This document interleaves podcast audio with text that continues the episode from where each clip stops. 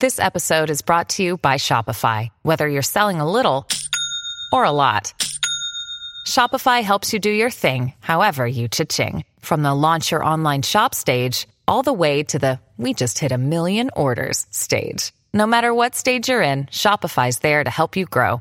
Sign up for a $1 per month trial period at shopify.com slash special offer, all lowercase. That's shopify.com slash special offer. Another day is here, and you're ready for it. What to wear? Check. Breakfast, lunch, and dinner? Check. Planning for what's next and how to save for it? That's where Bank of America can help. For your financial to-dos, Bank of America has experts ready to help get you closer to your goals. Get started at one of our local financial centers or 24-7 in our mobile banking app. Find a location near you at bankofamerica.com slash talk to us. What would you like the power to do?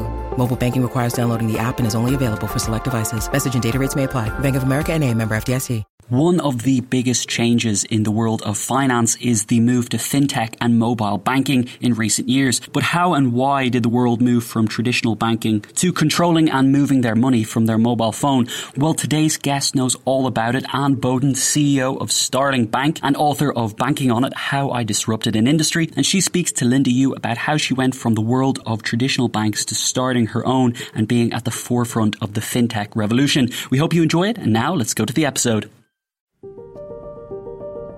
People get dispirited when they've written 10 emails and don't get an answer. I wrote hundreds and hundreds of emails. Lots and lots of people have ideas. It's the execution and the hard work and the resilience that makes the difference. Alan took his jacket off, gave me a cup of coffee, and said, Look, i am here to help you. Sometimes friendship like that is what you really need. Hello, I'm Linda Yueh, an economist and broadcaster. Welcome to this episode of the Intelligence Squared Business Podcast. I'm joined by Anne Boden, CEO and founder of Starling Bank, to talk about her great new book, Banking on It, How I Disrupted an Industry. She founded Starling Bank, the UK's first digital only bank in 2014, which was named Best British Bank three years running at the British Bank Awards in 2018, 2019, and 2020.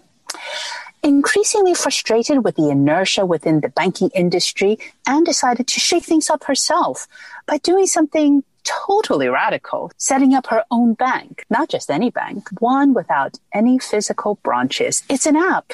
So all banking is done on your mobile phone.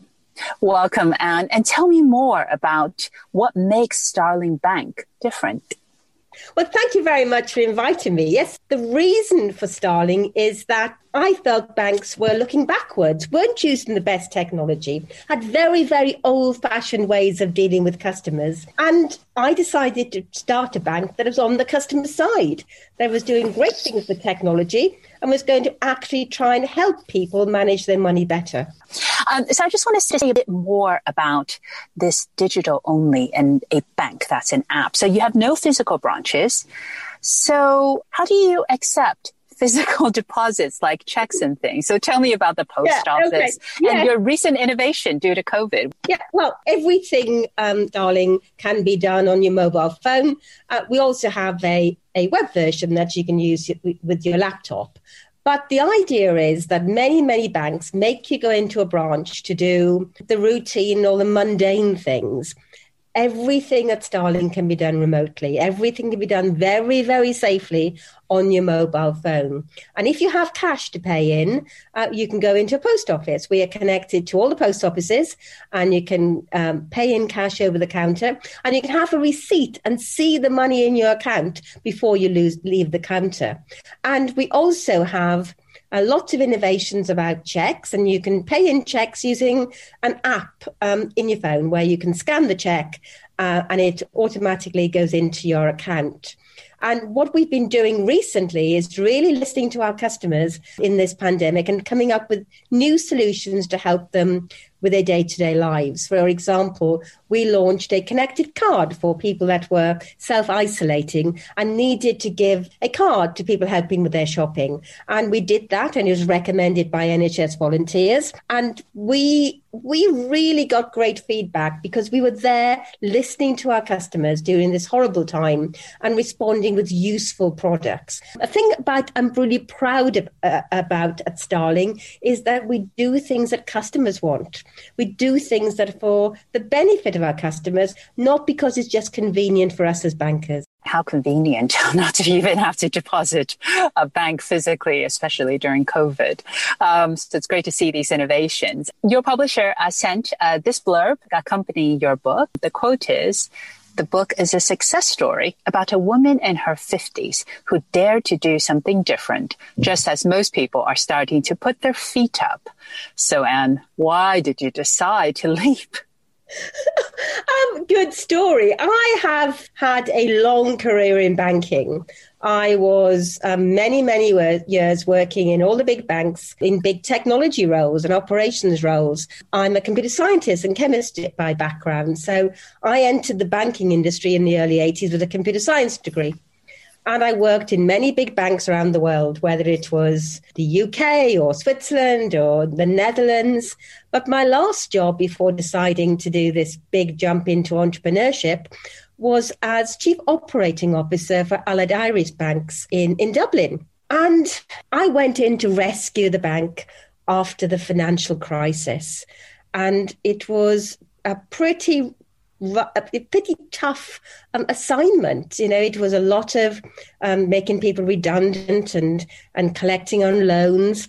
And it was a pretty dispiriting role. And I spent my time going around the world talking to banks in other countries, asking them about what they were going to do to make, well, to repair the damage from the past and turn their organizations into more relevant banks for the people in 2013.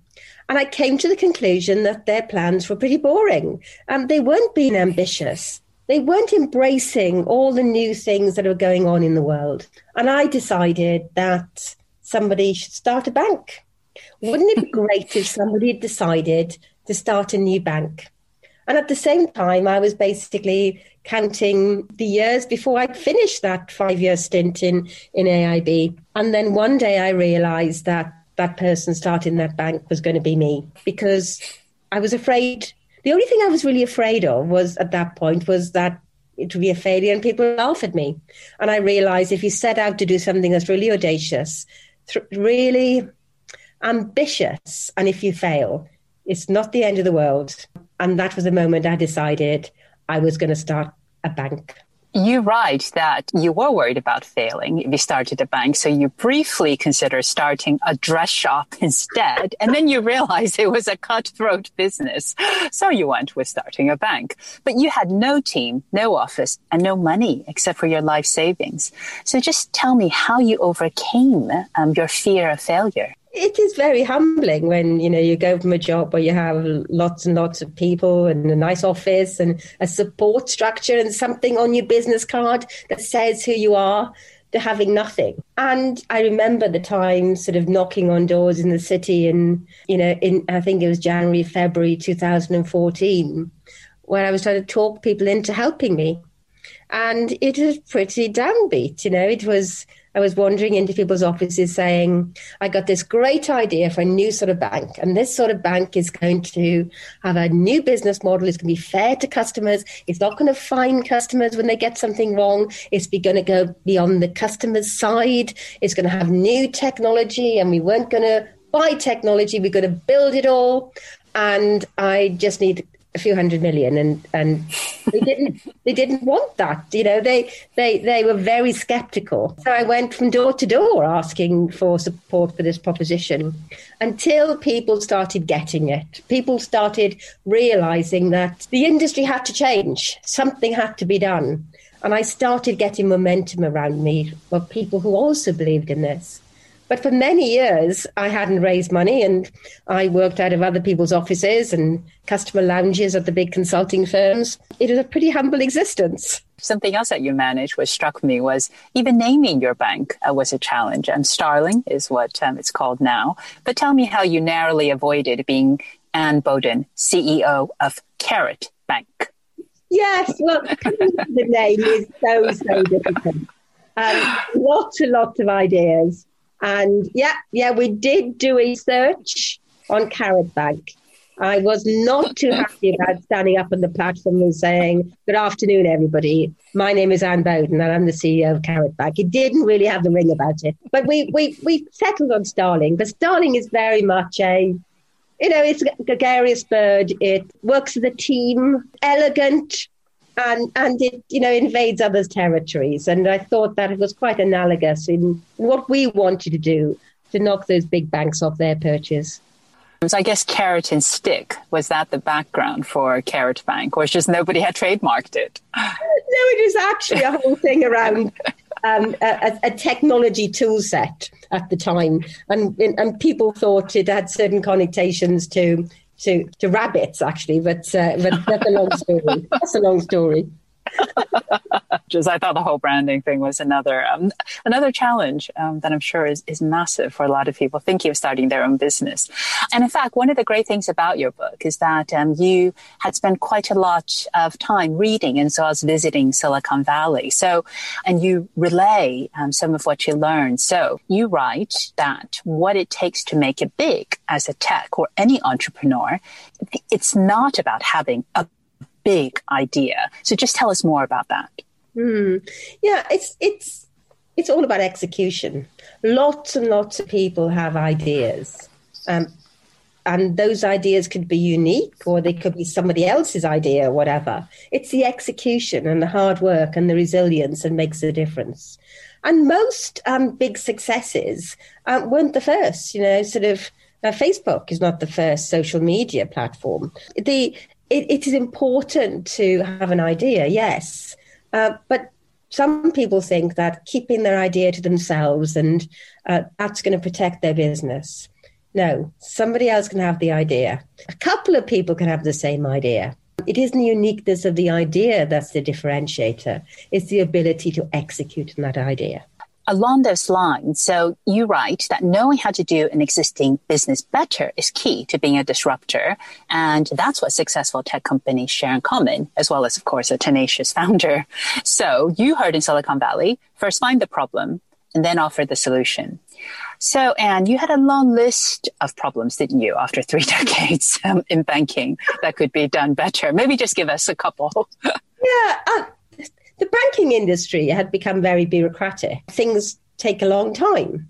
And uh, product innovation normally came, you know, a long way down the list. And when big banks decide to innovate, they sometimes come up with a head of innovation or, or have a committee or they decide to have a workshop. These things don't lead to real innovation and real creativity it is very, very difficult to manufacture either agility or creativity in a large organization. But what I wanted to do when I founded Starling was to uh, tackle the big issues of if you are very efficient in your cost base, and therefore you can make more profit, which you can share with your customers.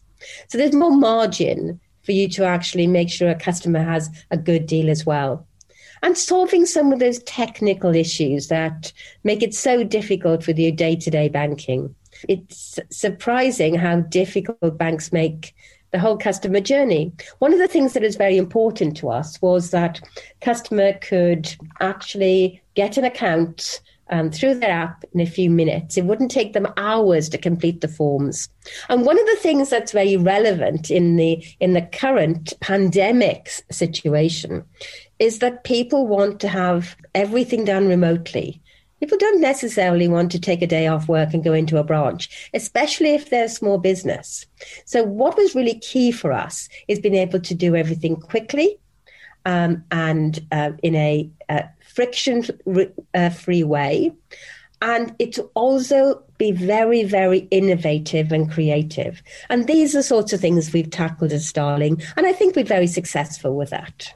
You wrote about when you had your aha moment and when you uh, concluded that your new bank didn't have to do everything, just one or two things really well. So there's a simplicity uh, in what it is that you've put forward. And I thought the other, and you've just described it, um, existing banks have infrastructure. So a lot of the apps are sort of add-ons, whereas yours is a from scratch creation, which means that you can do a lot of the speed and remove a lot of the friction. So it is the great unbundling um, that's been enabled by tech, which you, which you write about which is uh, seen in uh, a number of these startups. You know, but and you know, you're not starting an online bookstore. you are starting a bank. So you need a banking license and there's tons of regulations around that. And I was struck um, by the catch 22 you found yourself in, which is you can't get a banking license until you raise money, but you can't raise money without a banking license. so just tell me how you managed that. Yes. Um, in 2013, March 2013, post the financial crisis, the FSA, the precursor to the PRA and the FCA, came up with a new way of actually launching a bank. And they came up with a two phase process whereby you could raise a little bit of money if you had an authorization with restrictions. So basically, they'd give you a license on the condition that you could raise further money. And this was the process we went through. Uh, but despite all of that, getting a banking license took us about three and a half years. It took me three, uh, two years to raise money. Uh, it took us another six months to from uh, presenting our completed application, and that was two or three big boxes full of paper, and they needed paper. And then it was a year to get ready and to prepare all our systems and test all our systems. So starting a bank is very difficult because the hurdle for being a bank is very, very high. Other businesses can launch, and if something goes wrong, they can close. A bank is the balances are protected by the Financial Services Compensation Scheme. So all the balancing and start balances for consumers and small businesses in Starling are guaranteed up to £85,000. So that means the regulator and the government have a big stake in making sure that only um, banks that that have a big uh, chance of surviving um, are authorized and therefore the hurdle is very very high. So before we could launch to to customers we had to do an awful lot. We had to do a lot of preparation lots of planning lots of building of systems and then testing of systems. But that's that's correct. I mean, we don't want to be in a situation where you know we have banks authorized and not capable of serving their customers. So the hurdle was very high. It was really, really tough to get a license, and I was ever so proud when we got the license. Yeah, you write about it very well in the book. Refreshing emails. I, I, I, started to worry about your email speed at different points in the book as you were just waiting for the regulator's email to land. So you finally found it on their website, which I thought was also a great tale. It was also a great tale about how your long list of contacts helped you. So you managed to get work from top firms like KPMG, PwC, Clifford Chance, Dell, WPP on contingency. So you didn't actually pay them as they were doing the work. It just reminds me of why so many entrepreneurs are actually not like Mark Zuckerberg, but are actually people with experience and know the sector. Um, so just be um, maybe just to get a you know a story from you about one of your breaks, for instance, how you landed WPP, the world's largest marketing communication business, without paying them? Uh, yeah, um, well, I think it's a question of, in throughout this process, it was all about reaching out to people, saying that you you, you needed help. I, I think that um, the situation with, with WPP and with Martin Sorrell, we were I desperately wanted some help with marketing, and I I approached investment bankers, and Rothschilds came back to us and said, uh, "I gather you want some help, Anne." And I said, "Yeah, I need to find somebody in marketing that can give me a hand." And they and they came back a couple of days later. Well, Martin Sorrell do. I thought, yeah, he'll do. He knows a bit about marketing, uh, and and we we managed to have. Um, uh, Martin Sorrell, um, who was very, very kind to help us out. But you don't know until you ask. And one of my my advice to entrepreneurs and people starting businesses, uh, there's certain things that certain attributes we have or contacts we have um, that we can leverage. It was very difficult for me to, you know, go to the the typical accelerator and hang out and and raise finance that way. But I wasn't shy about asking for favors. And but you have to realize that you people people get dispirited when they've written 10 emails and don't get an answer. I wrote hundreds and hundreds of emails. You know, in a week, I would perhaps do 80, 90 emails. And eventually you get something back in return. That's what entrepreneurship is all about. You know, it's saying you do things that are not logical, you know, sort of the majority of businesses don't succeed, but you have to keep on trying. And the more people are trying, the harder you try, and the better businesses we have. You also picked up, I thought, a number of good tips in addition to what you just said in terms of um, how entrepreneurs need to have this mindset almost. So there's a great story you tell, and I've got to get you to tell it, which is um, the fake it until you make it. So tell me about if you don't have an office, uh, how, how do you end up? Um, what story did you hear? Uh, yeah, yeah, who gave you yeah. advice about that. yeah, there's a um, uh, basically I was given advice um, from a quite important Welsh um, entrepreneur, uh, Sir Terry Matthews, who who who lives in Canada, and you know he's he's made a, you know a couple of billion in in the telecoms industry, uh, and he told me that when I phoned him up one day. Uh, well, rather, when I eventually got the conversation going with him, and and I was on the phone with him, and he said, "Where are you sitting now? Where are you now?" And I said, "I'm home. I'm at home." Uh, okay, he said, "Well, wrong. Um, you know, you, you you should have you should have you need to be in an office, and if you're not in an office." You need to pretend you're in an office. And when somebody actually wants to speak to you, they need to be able to get through to you by going to three other people, right? If you if you don't fake it until you make it, you'll never get there. Now, I had a bit of problem pretending, to be honest. Uh, but his advice to me was that you have to appear to be something to achieve what you need to achieve. I don't think that goes down very well in today's world, but many businesses, including Terry, have made it because of that sort of technique. You, you said he told you um, that if somebody rang, it would just be a pretend receptionist who says, "Oh yes, so and so is in a conference right now. May they call you back?" I mean, that's just oh, it's great. The events calendar is filling up here at Intelligence Squared, and to create each one, we obviously rely on some brilliant guests and onstage talent. But behind the scenes, there's also a producer, a production team, and the budget in the mix too. You've got to keep an eye on all of that stuff in one place. NetSuite is the number one cloud financial system, bringing accounting, financial management, inventory, and HR into one platform, slashing manual tasks and errors. And you can cut the cost of maintaining multiple systems because it's super easy to get started. NetSuite exists in the cloud, you see, no hardware needed, so you're cutting IT costs too. That's why over 37,000 companies have already made the move. And now, by popular demand, NetSuite has extended its one of a kind flexible financing program for a few more weeks. Head to netsuite.com slash squared. That's netsuite.com slash squared. netsuite.com slash squared.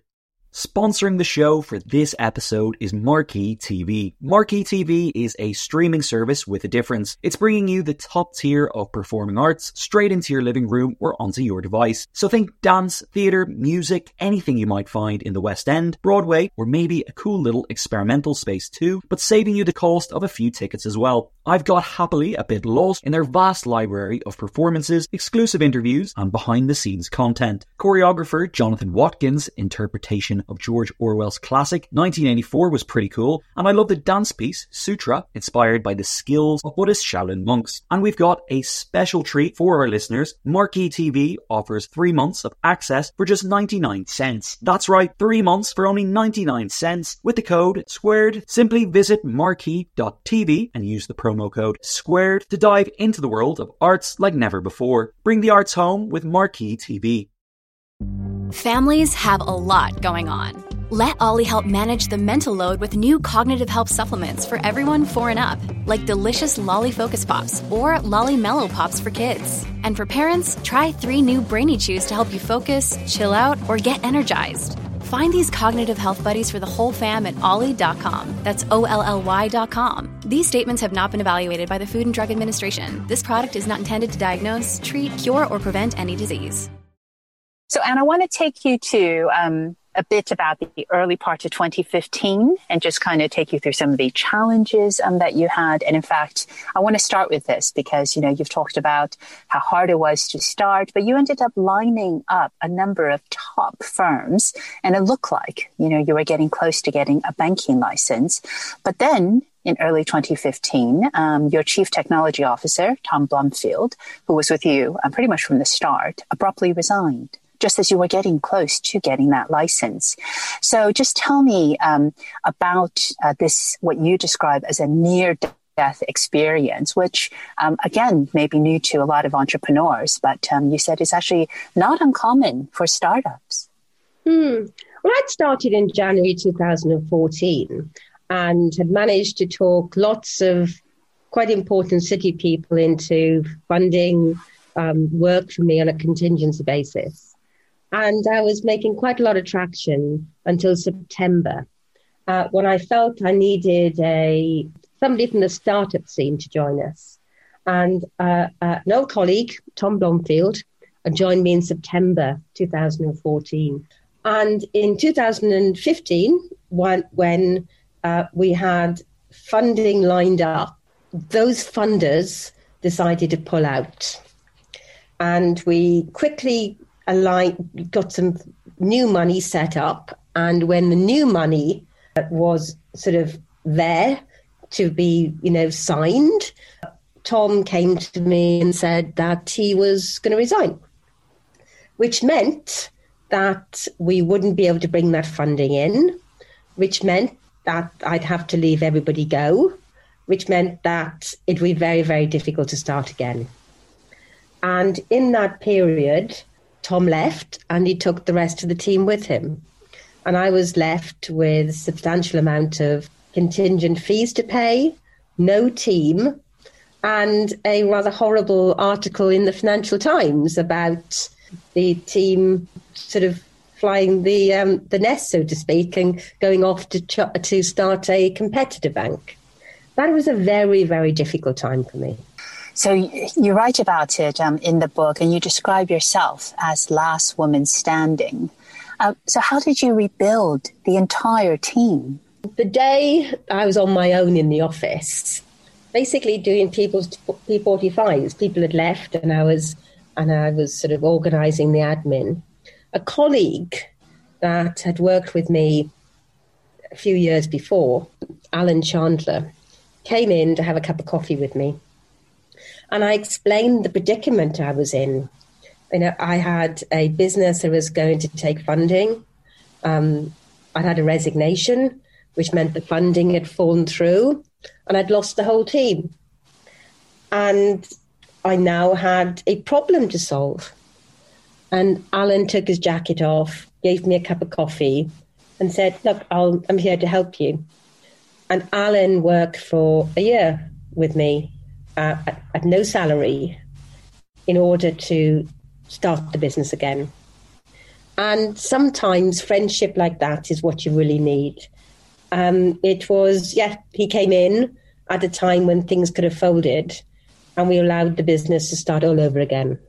In fact, um, within a few months, uh, you did rebuild your team, but money continued to be a challenge. And you give this fascinating statistic, uh, which is that 99% of investments went to male entrepreneurs in their 30s, and you were a 54 year old woman. So tell me how you raised the funds, and you have to tell us what the yacht was like in the Bahamas, of course. yeah, um, this was this is quite a story. I, was trying to raise money. It was two years in. I was still raising money. The team had been built up again, so we were, you know, we were raring to go again. But um, I didn't have the money to put the banking license application in, and I was desperately trying to raise the money from various venture capitalists and private equity firms. And I'd been having calls from um, a private office in the Bahamas for several weeks. And I didn't know any investors in the Bahamas. So I wasn't going to return them, the calls. But eventually somebody contacted me and said, You've got to return this call because this gentleman's very serious and he has the money. Anyway, I end up flying to the Bahamas and um, meeting a gentleman called Harry McPike. And Harry McPike is an algorithmic trader who is Austrian, um, very serious, very diligent, still codes, uh, is very, very capable on in finance and technology. And he interrogated me really for four days um, in his office, asking me lots and lots of questions about the business, asking me about banking regulation, asking me about all the spreadsheets. Quite an intensive conversation.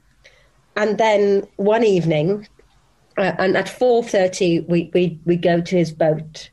And at 4.30, we we sort of bought his, his mega yacht. And one evening, he offered me 48 million pounds for 66% of my company. And I took a deep breath and we clicked, clinked sort of champagne glasses as I said yes. I had an investor, but I'd also given away two thirds of the company. But I had 48 million to build the best technology in the world, to build the best bank in the world. And I was quite excited um, I, I, think per day, and that must work out to be one of the highest fundraisers per day. You did this in four days in the Bahamas. That's absolutely astounding. I want to, I want to just come back to uh, to Tom um, and the new bank that he started for a moment before we talk about and where your business is currently um, at. So he started a bank, eventually called Monzo. You had a bit of fun buying their domain name, didn't you?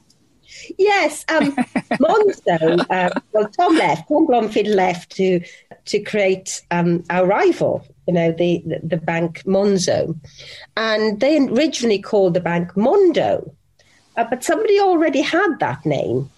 Um, they should have called it Carrot Bank, I think. Um, anyway, so uh, they they had to change their name from Mondo to Monzo, and they had a competition to, to define the name. But I found out just before they announced the name to the public uh, that they were going to call the bank Monzo. And they didn't actually buy all the other domain names. They only bought monzo.com. They didn't buy Get Monzo. So I couldn't help myself. I bought Get Monzo and various other similar similar sounding websites. And they had a big reception in their offices to launch the new name. And when they launched the new name, we also launched a website which said getmonzo.com. Congratulations on the rename, uh, rebrand you know, lots lots of love from Anne, and it caused a bit of a stir. Um, lots of people at Starling thought it was a bit risky, you know, but I really wanted to. I wanted to turn the quite difficult relationship between the two companies into a bit of fun, where we could be friendly rivals, and I hope people saw it that way. Um, it, the story has a good ending, doesn't it? So, Anne, why don't you tell yeah, us what yeah. happened in the end? yeah, um, we basically um, gave gave all the, the domain names back to Monzo and gave a, a very very big donation to a charity.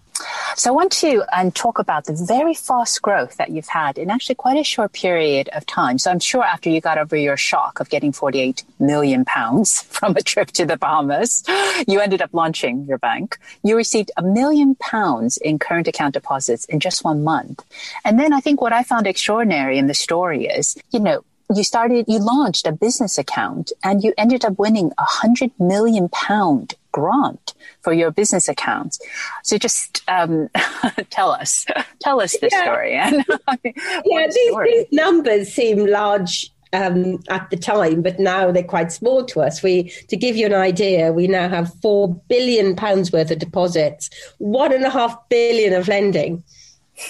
And and nearly two million of accounts. So so things have really grown since then. But there was a, a competition to um, be awarded a hundred million pound grant to compete against the big bank. Uh, the origin of this was that um, in the financial crisis, RBS took government funding. They took funding from the EU. They took funding from uh, the uh, Treasury and they had to give something up in return for taking that funding, which could have been anti competitive. And they were told to sell 300 branches. And they named these branches Williams and Glyn's. And they tried to separate out Williams and Glyn's from RBS. And that process was very, very difficult to do. It took many, many years. And in the end, RBS said, well, well, perhaps it never happen. What if we just give you 750 million into a fund and you can give it to our competitors and you can leave us off the hook for separating these branches? And that is what happened. They put this money into a fund and you had to apply for the fund and prove that you could compete with RBS and Barclays, whatever. And we won 100 million from that fund. And it wasn't a, it's no debt and there's no, you don't have to, there's no equity um, it's highly monitored. It's monitored very, very closely. We have to spend the money exactly as um, we were told to spend the money and agreed to spend the money. But it's allowed us to build fantastic technology for small businesses. And that is one of the things we're now known for. We have a great small um, business business offering. Nearly a thousand customers come to us every single day and we are growing very fast. And it's because of the fact that we are putting so much investment and so much focus on building the best possible bank for small businesses.